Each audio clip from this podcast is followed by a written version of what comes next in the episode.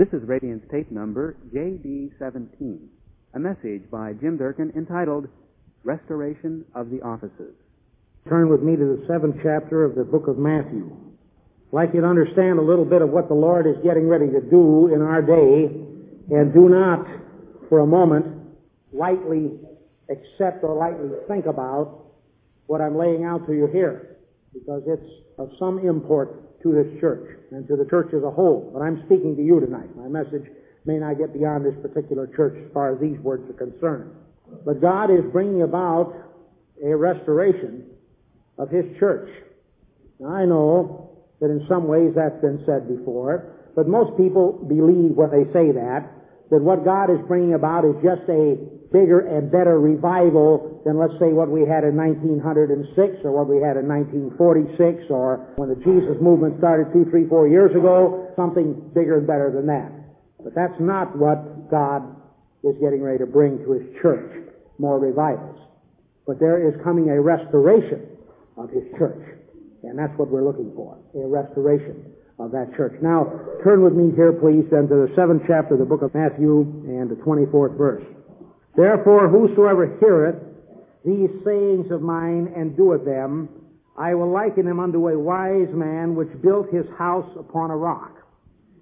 And without making too much of an effort to tie things up here, I would like to say, from my point of view, that I believe that rock is Christ and His Word. And he makes this pretty clear here when he says, Whosoever heareth these sayings of mine, meaning the Lord, pointing to himself, and doeth them. So it's himself and his word. Because a man's word, if he's a true speaker, is himself. There is no difference between the man's word and himself. Now, in this world, we can hear a man's word and we don't know if we've heard the man at all. He says, Oh, I believe this, and we don't know if he believes that at all. Or, Oh, I did this, and we don't know if he did that. Or, I'm going here, and we don't know if he's going there. Because this world is so shot full of falsehood and lies that we cannot tell by a man's word. But the Lord's word and himself were one and the same. Just like the Bible correctly expresses the mind of God. And when you've read the Bible and understand it right, that's God. You aren't going to know any more of God if you sit right down with Him and talk to Him and ask Him a question that this Bible answers. And I say it to you today, if this Bible doesn't answer a question, then you wouldn't get that answer if you went to God. Because the Bible says He's given us everything that pertains unto life and godliness, and it's in this book. God's Spirit, working through this book, reveals to us everything we need to know that pertains to life and godliness. Now, I'd like to point out something that he says, if a man hears these sayings of mine and does them, then he's like a wise man who built his house upon a rock. And Christ is referred to many times in Scripture as the rock. Rock hewn out without hands out of the mountain. And who shall fall upon that rock? He will be broken. Well, thank God for that. That the majority of us have fallen on that rock and we were broken. Because the way we were was a mess.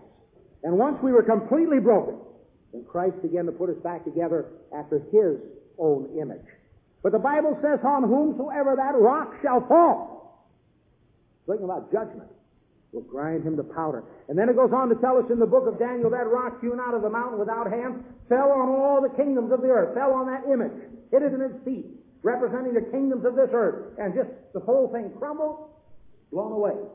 And found no more place for it. Then the Bible said that rock grew to be a great mountain. And filled all the earth. Speaking about the coming kingdom of the Lord Jesus Christ. Now, what is God getting ready to do now? Well, He's raising up a group of people. There are many of them right here now. There are others in other places that are being raised up in the same way that are looking at the Bible afresh. They're looking at the Bible in a new way. They're stopping this business of explaining away the Scriptures. And they're simply saying, if this is what Jesus tells me to do, then this is what I'm going to do. And they're beginning to practice the Word. Now, they don't always understand what they're doing. And much of the time, I think, as we go on in our understanding, we find out that the way we were practicing it was wrong, and the Spirit will correct us a little bit here and a little bit there. And so we get more right on all the time. But the whole emphasis has changed.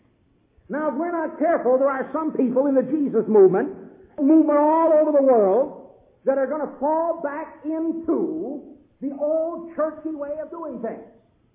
I know the Word says that, but the Lord understands. I know the Word says that, but God will forgive me anyhow. I know the Word says that, but the Lord knows our frame that we're all dust. And we begin to make those same deadly excuses that has destroyed the church down through the ages. Now the Bible talks about such people falling by the wayside. And they surely will. Check yourself. Look into your own heart. Ask yourself, is your heart fully set within you to do God's will? Fully set within you to obey the Word?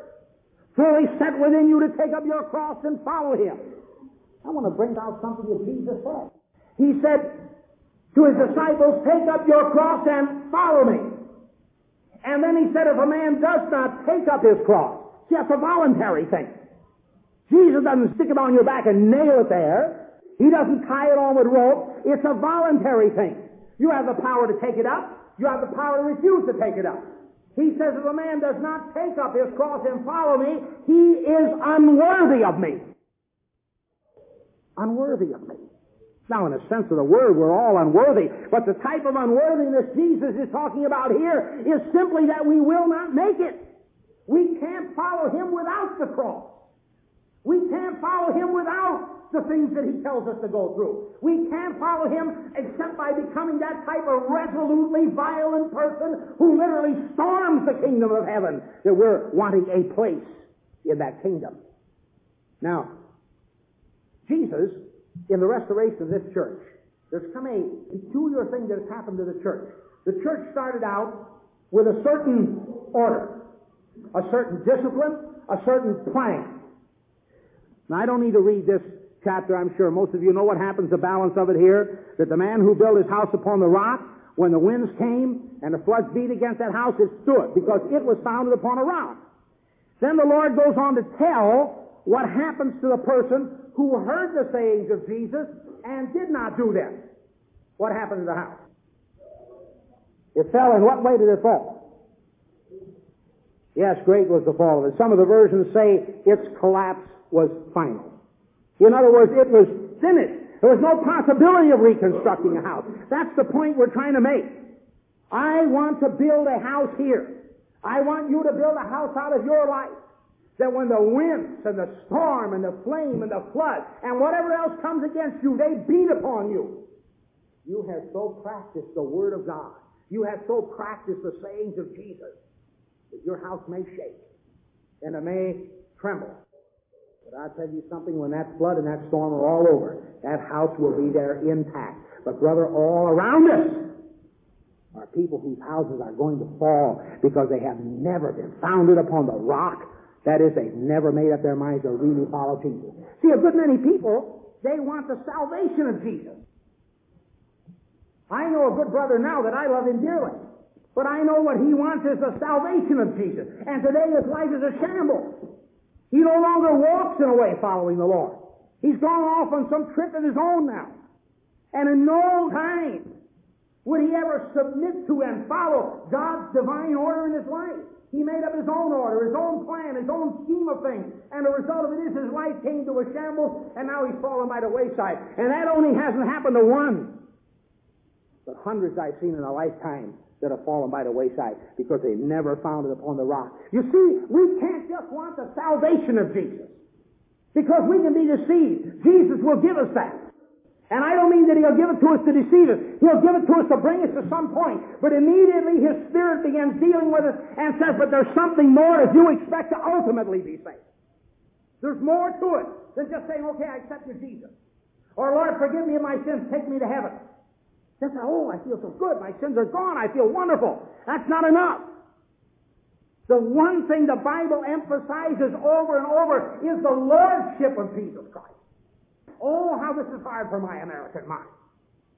I don't like to think I'm submitted to President Nixon or President Johnson. I don't care whether he's a Democrat or a Republican or whether I am one of those things.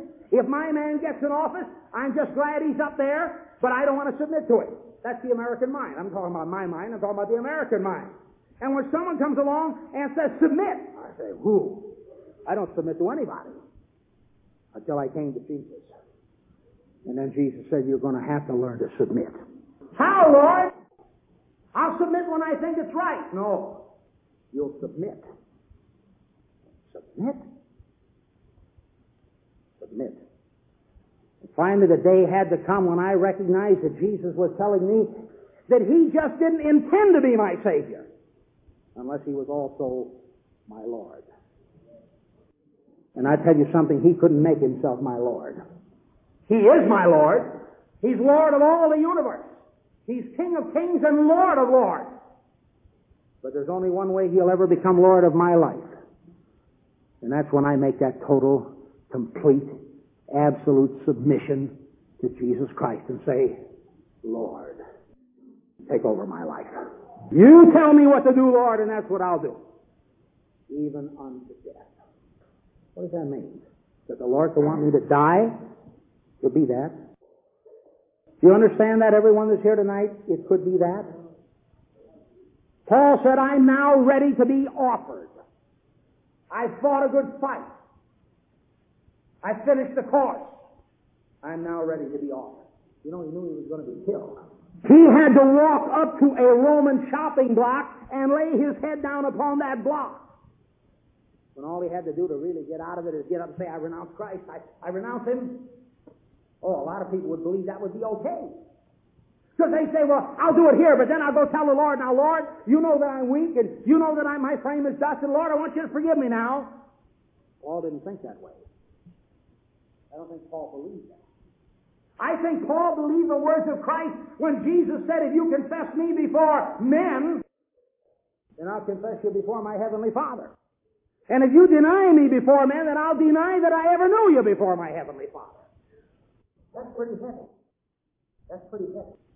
And I'm not talking about weakening at some little moment while you're getting along here. I'm talking about you and I standing up like men and women and being counted. You have been purchased at the cost of Christ's blood. You have been bought with the blood of the apostles and the blood of the prophets. I tell you something, this book is a book of blood. This King James Version that we hold is a book of blood. Every version of the Bible that you ever read is a bloody book. When they took this book and began to translate it into the English, the early translators were put to death.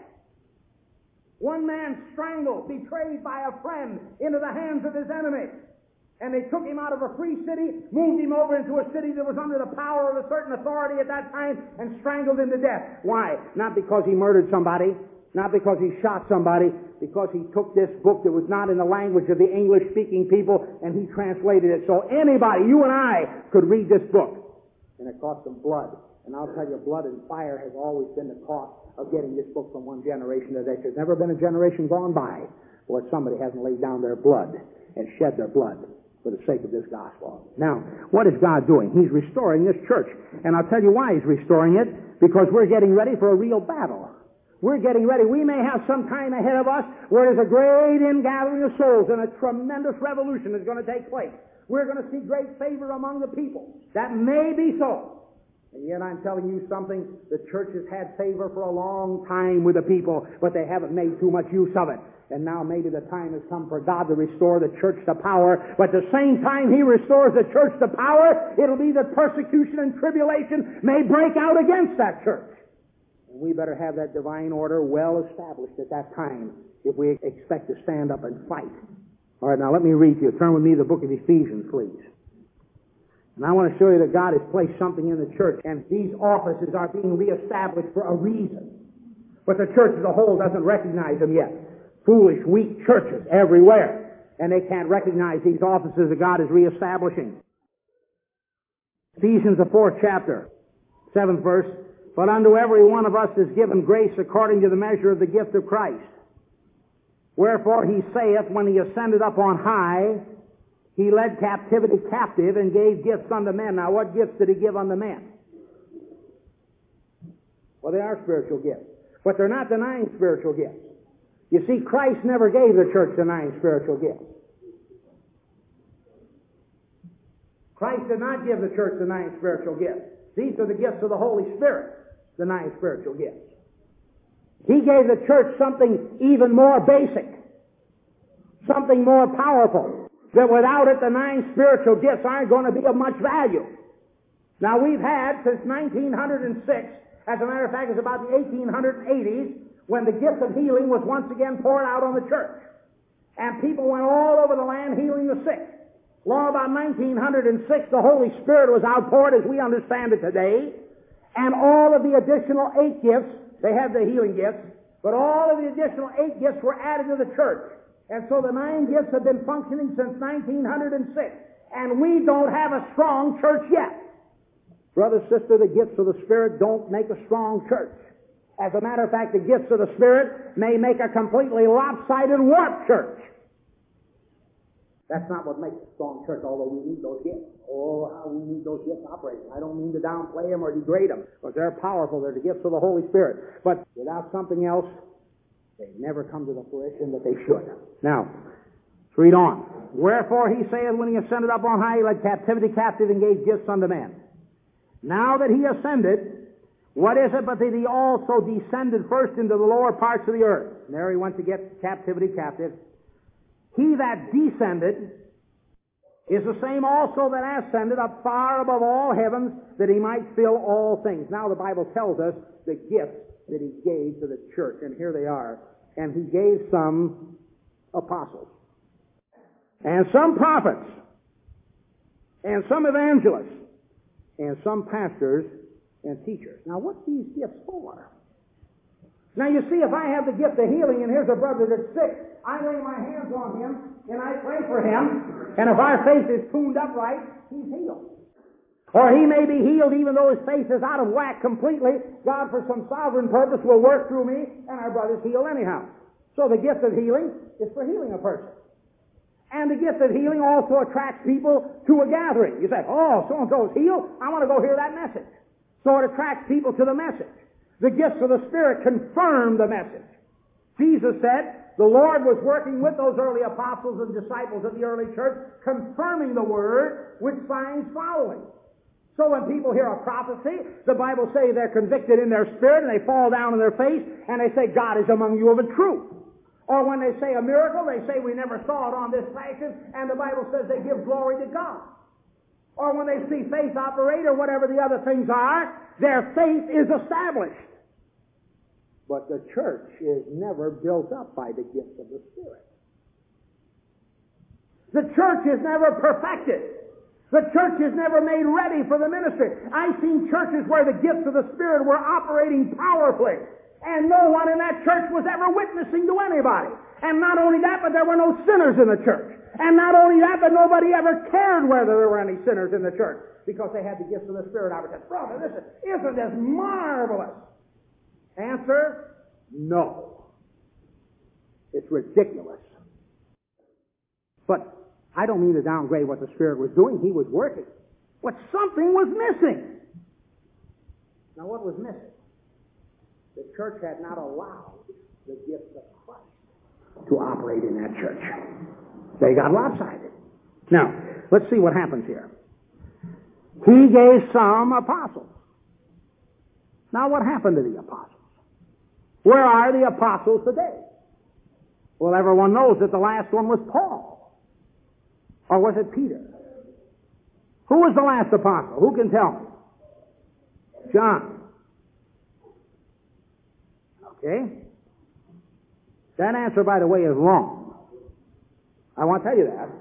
Go ahead and keep giving me wrong answers. All right, I'll keep telling you about it. All right. Now, he gave some prophets. Now, where are the prophets? John the Baptist was the last one, right? Huh? Who was the last? Agabus. That's right. The last one is not yet, nor is the last apostle not yet. Now, what God is restoring to His church are these offices. Because the church will never come to perfection under the tutelage or the guidance of a pastor. A pastor has no power to bring the church to perfection. The only power that a pastor has, he's a wise counselor for his people. They have a problem, They come to the pastor and they say, Pastor, I've got a problem. What's the matter? Well, things are going wrong in my home. You see, I had a fight last week with my husband, and he's mad at me, and I, I have this problem, and my children aren't acting right. What do you suggest, Pastor?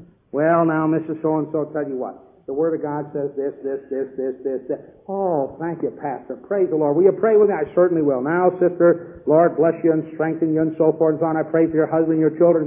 Oh, Pastor, you don't know how you've restored peace in my home and you've really helped. Oh, praise the Lord. I thank the Lord that He sent you by, Pastor. And man, I just, uh, right. That's His job. He's a guide, a counselor to His people, His flock. It may be 50 people, maybe 500 people. Doesn't make any difference. He's a counselor to His flock. But He has no power to perfect His people. He doesn't even have the power to keep on the right road by Himself. He'll go off just as sure as can be. Off into some little old, he'll become a nitpicking grandmother if he's not careful. I have nothing against grandmothers, but I got something against nitpicking grandmothers. Hallelujah. I love grandmothers. I better love one because if our children ever get married, I'm going to be married to one. Hallelujah. She's not a nitpicking grandmother. Now, now, pastors get this way. And they run around. Oh, Come on, brother. How are you doing? and the secret here. Run around. He got little little bitty babies here. He's going to take care of his little bitty, bitty babies. Now, to what? He will go off the deep end unless he has somebody to guide him and straighten him out. He may assume, and he may have this gift because some of these gifts overlap. He may assume that he is a teacher because he went to Bible school someplace and somebody showed him how to get a blackboard or some chalk talk. And he stands up here and he says, now, CC, one, two, three, four, five. Now you got that lesson, folks? Praise the Lord. Go home. Now your pastor's a teacher also. Listen to me, friends. No pastor is a teacher because he's a pastor. A pastor is a pastor only if he's called by God to be a pastor. A pastor isn't somebody who's been to Bible school for four years. That may only be a Christian who's been to Bible school for four years. A pastor is one who has been called by God out of the world to be saved. And out of salvation to do a specific job that God has called him to do, and that job is to pastor. And there is imparted to him, if he submits to the call of God, there is imparted to him a wisdom to wisely guide the people of God and to help them solve their day by day problems. That's his whole ministry. God has raised up teachers. They are divinely appointed men, divinely appointed by God, that they have a peculiar capacity. Now I say, some of these are maybe a pastor who's a teacher, there may be a pastor who's something else, but I'm talking about the man who's a pastor only. And I've known men like that. Marvelous men. They couldn't preach a lick. Terrible preachers. I'm not saying this to downgrade anybody. I mean, they were terrible preachers. They had no gift of preaching. But oh, they could guide their people well. And their people loved them. And the church grew. And the people came to hear. Not because the man had tremendous oratorical talent, because he didn't have it. But he had the ability to guide the people of God and to help them with their problems. And they'd come to that church faithfully because they received the kind of help that they need. But I'm going to tell you something. If that little pastor is afraid for the time being of stepping away from his pulpit, sitting down someplace, allowing the God ordained teacher to come forward and pick up the Word of God and begin to expound Scripture, the people sit there and say, Marvelous. We never heard such teaching. The Word is open to me. I feel that I've got a whole new understanding of the Word. That pastor gets jealous. Say, hey, teacher, that's enough now. Two weeks is enough. You get out of here now. I got to get the allegiance of my people back again. Let me tell you something. That church is never going to come to perfection. That pastor can't do it by himself. He needs the ministry of the teacher. Teaching that man who can step into that spiritual realm. I tell you, I don't understand how it works. I just know that it does work. I'm simply telling you that the ordinary man can look at this book and read it, and he can see one thing. And what he sees is truth. And it's wonderful. And he gets enough to help him out and so forth, and reads along, and he gets a lot of help, and God talks to him. But I'm telling you, the teacher can take this same book And it's just like he walks into some totally spiritual realm like this. When he reads that book, he reads something way deeper. Then he comes out of that spiritual realm and he walks back to where people are and he begins to impart scripture and they say, Oh, I never saw that before. That's the God ordained teacher. God is reestablishing those men in the church today. Oh, in many churches, they're rejected. Say, get out of here. You're not teaching things that our denomination accepts. Go away from us, brother. You're taking the allegiance of the people away from me. They've always looked to me as the teacher. Listen to me. What we've got to look to is Christ as the teacher, and He appoints whom He will to be His physical instruments on earth to do that teaching. And that's what's important. Now we come to the next thing, the evangelist. What is an evangelist? Is that a pastor who preaches an evangelistic sermon? You've heard me sometimes preach an evangelistic sermon. And people, because I have some success with this, and sometimes people come up and get saved, two, three, whatever, get saved, comes to the Lord. People have told me, brother, you should be out preaching in a tent to 10,000 people. Think how many people would come to the Lord if you would. Why, folks, you know what would happen if I went out and preached in a tent that would seat 10,000 people? I think I'd be preaching to 10,000 empty seats. No, I'm not making fun of myself. I'm not an evangelist. There's no way to make me an evangelist. Paul says to Timothy, he said, do the work of an evangelist. If there are sinners in a congregation and I feel laid upon my heart to preach a salvation message, I'll do it. But I'm not an evangelist. And if I'm not wise enough, if I haven't got enough insight into the Word of God to bring in the evangelistic ministry and to let it function and flourish in this church, I'm telling you, this church will never come to perfection. Never.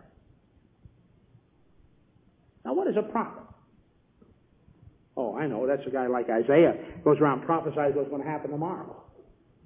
You stop and read the 66 chapters of Isaiah's prophecy, and you'll realize they worked over a period of a good many years of his lifetime. But I want to ask you something. What did Isaiah do with the rest of his time?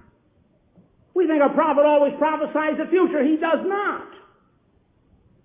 The purpose of a prophet is to see the vision and the purpose and the plan of God for the church at that moment. He sees clearly what God's doing. I don't know how he sees it. I don't know how he understands it, but he perceives it. And he said, God is getting ready to, and he sees it. Now it's his job to take that vision and to hold it up before the church. So that little pastor, here he is, oh, yes, brother, now I You'll be a good boy, huh? Now Daddy Pastor's going to leave you for two days, and you come back and see Daddy Pastor on Sunday, right? Okay? And sister, you do the same now, right? Uh-huh. Okay? Uh, that, that, that. See? All right. He's got no vision. His vision, here's his vision. My little vision. Here's my little vision. Oh, isn't this beautiful little vision? I'd love to see every one of you out here. Amen. That's great. But every once in a while, Jesus said, get that man to look up and lift up his eyes on the harvest. And that's the job of the prophet. To come to that pastor and say, Pastor, get your eyes lifted up. Look at that vision. Here's what God is getting ready to do. And the pastor looks and he says, I see it. I see it. And suddenly he looks at his people and says, Folks, I've got something I've got to tell you. Do you know what God is getting ready to do? And then he gives a vision to his people. And they suddenly come alert and they say, Let's go. And the whole church starts to move off in that direction. Amen. Now, without that vision, the Bible says what happens to the church? The people perish. Oh, they're sitting there. Oh, we love our pastor. And our pastor loves us. And we're all going to heaven together. And isn't it wonderful? Jesus, hold the fort. Oh, that's right. And they're waiting for the Lord to come quick because little by little the church is fading away. And you go to many of these churches today that are rejecting the truth that I'm preaching here and you look at them. They're empty. Their Bible studies are empty, their prayer meetings are empty, their Sunday mornings are empty, and their Sunday nights are empty. And they're saying there, oh Lord, come quickly because the whole church is backsliding and falling away. Brother, I want you to know the whole church isn't backsliding and falling away. The church is being revived to those who will listen to what God is doing in this day and time.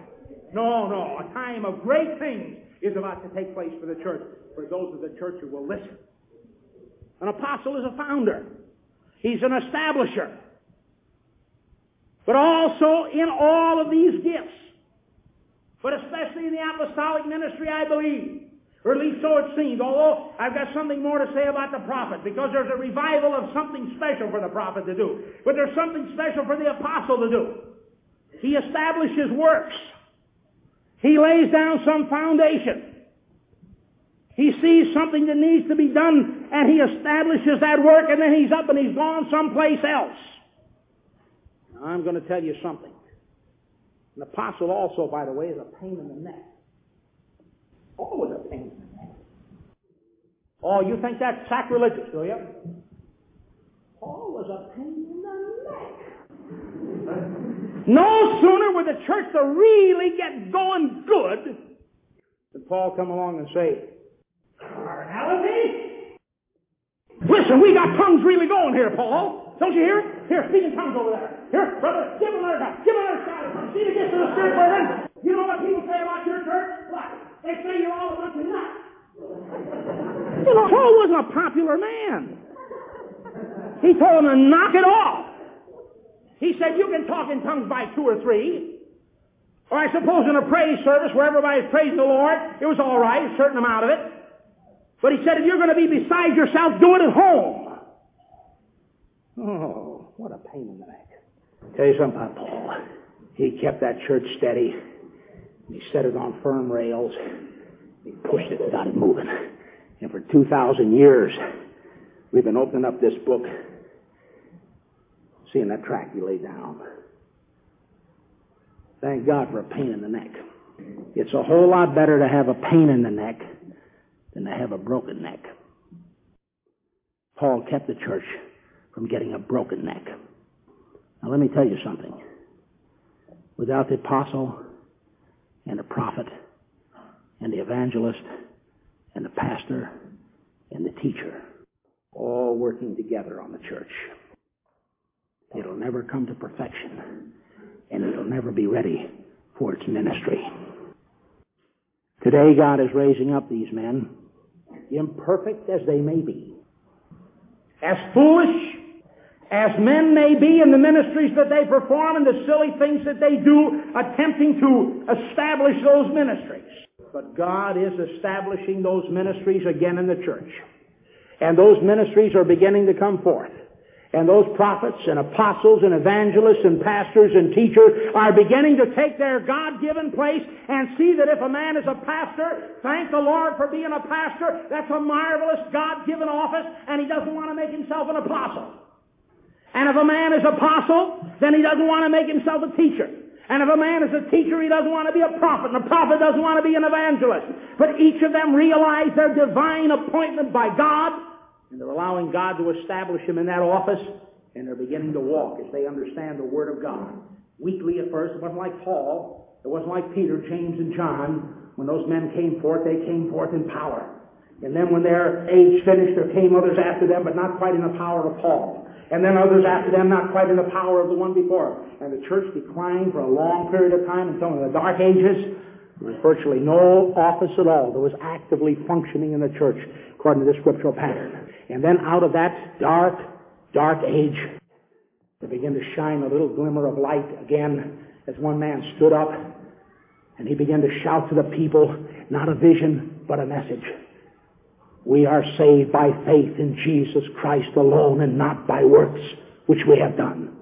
And thousands of people heard him and they gathered around him. And that man stood and he preached to those people that never came to perfection. Because they all gathered around the personality of a single man. And then another single man rose up and another single man rose up and another single man rose up. But these men primarily were pastors or teachers. They were not apostles, they were not prophets, and most of them were not evangelists. But in the last 20 years, God has been restoring to the church all of these offices, and they're beginning to manifest themselves in power. Now hear me. I know at times that some of you folks have made statements which I appreciate. I mean, it's a compliment to me, so I appreciate it. Yet in another way, I'm asking you to bear with me because you don't really understand the function of God, the way He's working. Many have said to me, Brother Durkin, we want to hear you preach all the time. And that isn't true of everyone. But those of you who have said that, I appreciate that. But I'm telling you something that if I preached all the time and I taught all the time, this church would never come to perfection. I could not do it. I would warp you, twist you out of shape, bend you completely, and this church would never come to perfection. I realize that God has given me a certain slot in the ministry. And that slot in the ministry is where He has put me. Now, if I don't recognize the ministry of my brother, and my brother, and my brother, and my brother, so that all of the ministries begin to operate on this body, so that we have the ministry of the apostle, so that we have the ministry of the prophet, so that we have the ministry of the evangelist, the pastor, teacher, no matter how imperfect those ministries may be. I have a young man, two of them, as a matter of fact, that have come to me just recently and said, I believe God is raising me up to teach. Now, you mark my word. I believe God is raising them up to teach. I believe that Spirit is upon them.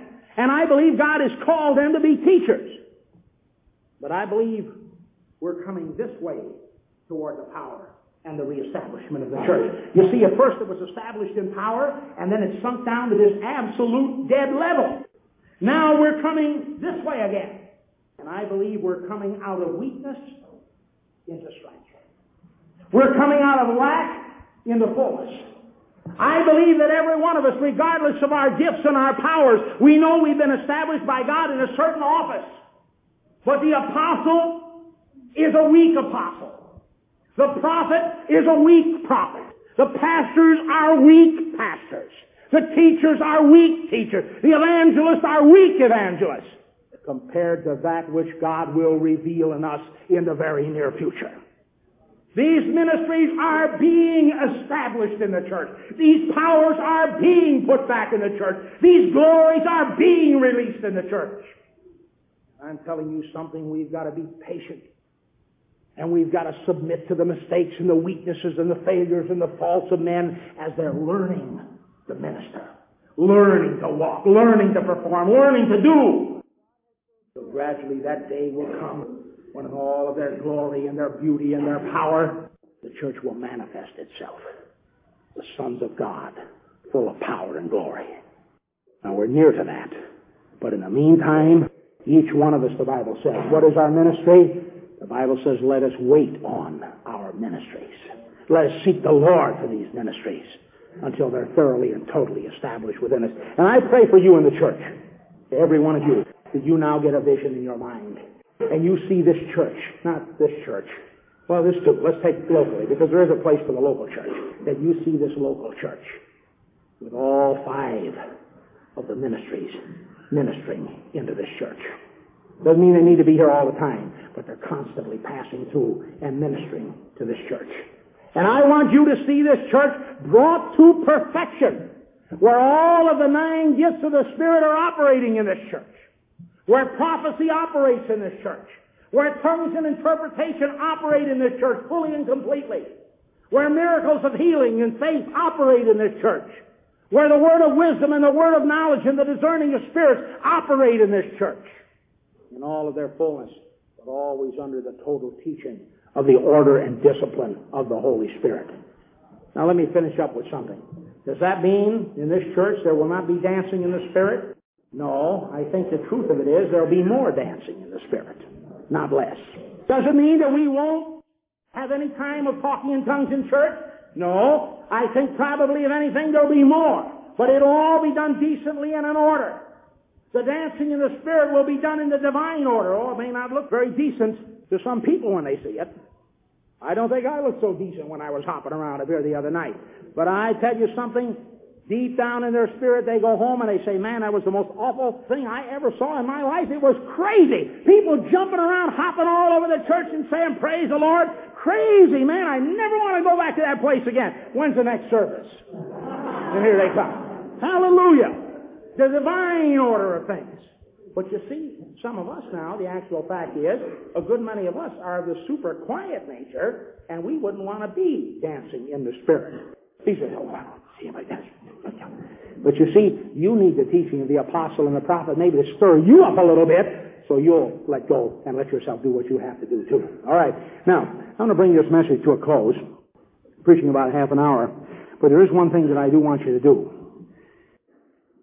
I have in my own mind, over the years, last couple of them anyhow, recognized certain people to have certain ministries.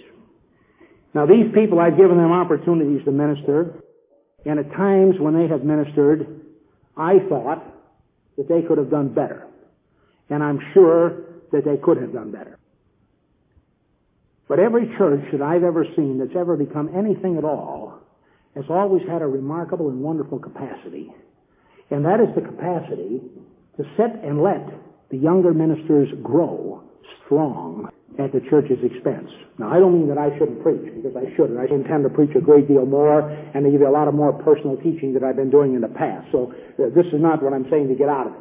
But I'm saying if I attempted to give you all the teaching and didn't let these young ministries come up alongside that are being established by God, then I'm telling you we would be shortchanging our heritage of tomorrow. Because whatever ministry you might see me have today, and you might rejoice in that ministry and say, man, I love to hear Brother Durkin preach. I'm going to tell you there was a time when you could have asked anybody in the church that I preached to, and they'd say, I'd rather hear anybody else but Brother Durkin preach. That's the truth. And I'm not kidding. I knew I was called to preach. And I had that divine anointing to preach. Yet the truth is somehow when I got up to preach, it all came out wrong. I stumbled over myself. I forgot the message. I went completely blank. I didn't know what to say to the people. And I stand up there. I remember the first sermon I ever preached. And man, I thought the Lord had really given it to me. And I got up there before the congregation and my sermon was, what was it? Now let me see if I can get the exact wording. Where he said to the Pharisees, you generation of vipers, who hath warned you to flee from the wrath to come? That was my sermon. And I was preaching that in an Assembly of God camp meeting. The whole place was filled with Christians. There wasn't a sinner in there anyplace. And here they were all sitting, looking for this brand new preacher that Brother Rowe, my first pastor, said, man, he's been called of the Lord and the anointing of God is on him. And uh, several of you have heard him teach in Sunday school and the Lord blessed me in Sunday school. Man, they were really saying, praise the Lord, this is wonderful, you know. And so they had me preach during the camp meeting and that was my sermon. Generation of vipers who have warned you to flee from the wrath to come. And I called them liars and hypocrites and thieves. And They're sitting out there looking at me, you know. that was my sermon, see? Well, now, if somebody hadn't graciously, and some have even come up afterward and they shook my hand and they said, Brother Durkin, that was a fine oh, man. I should have went and hid my head in the sand someplace, but I didn't know. You know, I thought, wow, a real good message. Oh, see? Terrible, terrible. Now, folks, God is raising up great ministries among us. And we're going to hear from these people, and we're going to see from them from time to time as they go out to establish the work of God and do the work of God in a great way. And while they're establishing their own ministries, they will be blessing us and helping us. And so let these ministries be established.